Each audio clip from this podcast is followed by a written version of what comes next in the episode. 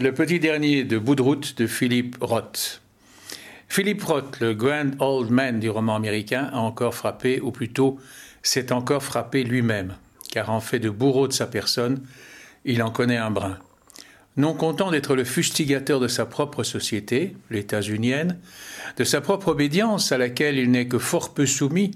au point d'avoir été traité pour son livre La contre-vie de juif antisémite, il s'en prend désormais le plus volontiers à l'un ou l'autre de ses doubles, car Roth a eu toujours la prudence ou la ruse de ne pas s'exposer directement à ses lazzi et à ses colibets, mais de viser l'une ou l'autre créature, quelquefois à multiples occurrences,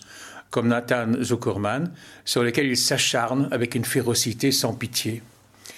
Depuis quelques livres, il répète sans jamais lasser le même exercice de la pénitence. La transition s'est faite avec La Tâche de Stein, où l'affaire Lewinsky lui avait fourni l'occasion du passage de l'approche globale, celle qui avait présidé à ces grands romans politiques que sont La pastorale américaine ou J'ai épousé un communiste, au point de vue intimiste.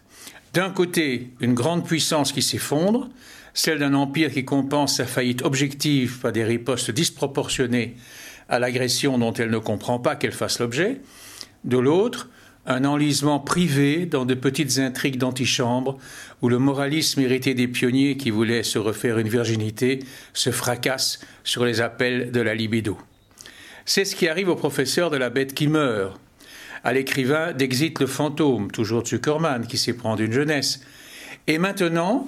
au comédien en bout de course de ce petit roman, il ne fait que 130 pages au compteur, qui craque devant une quadragénaire qu'il a vu naître. Normal, il a 25 ans depuis qu'elle, et qui tente à son contact de se remettre d'une liaison homosexuelle, sa partenaire ayant décidé de changer de sexe. Tant qu'à faire, elle préfère un homme garanti d'origine au produit d'une intervention chirurgicale.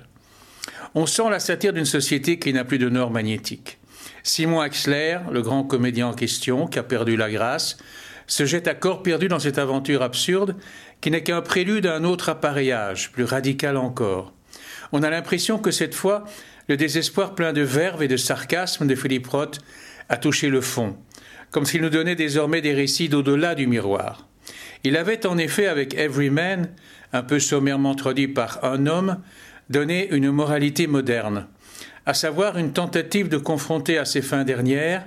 un homo occidentalis qui a décidément du plomb dans l'aile, même si l'on a conservé une bonne quantité dans la cervelle.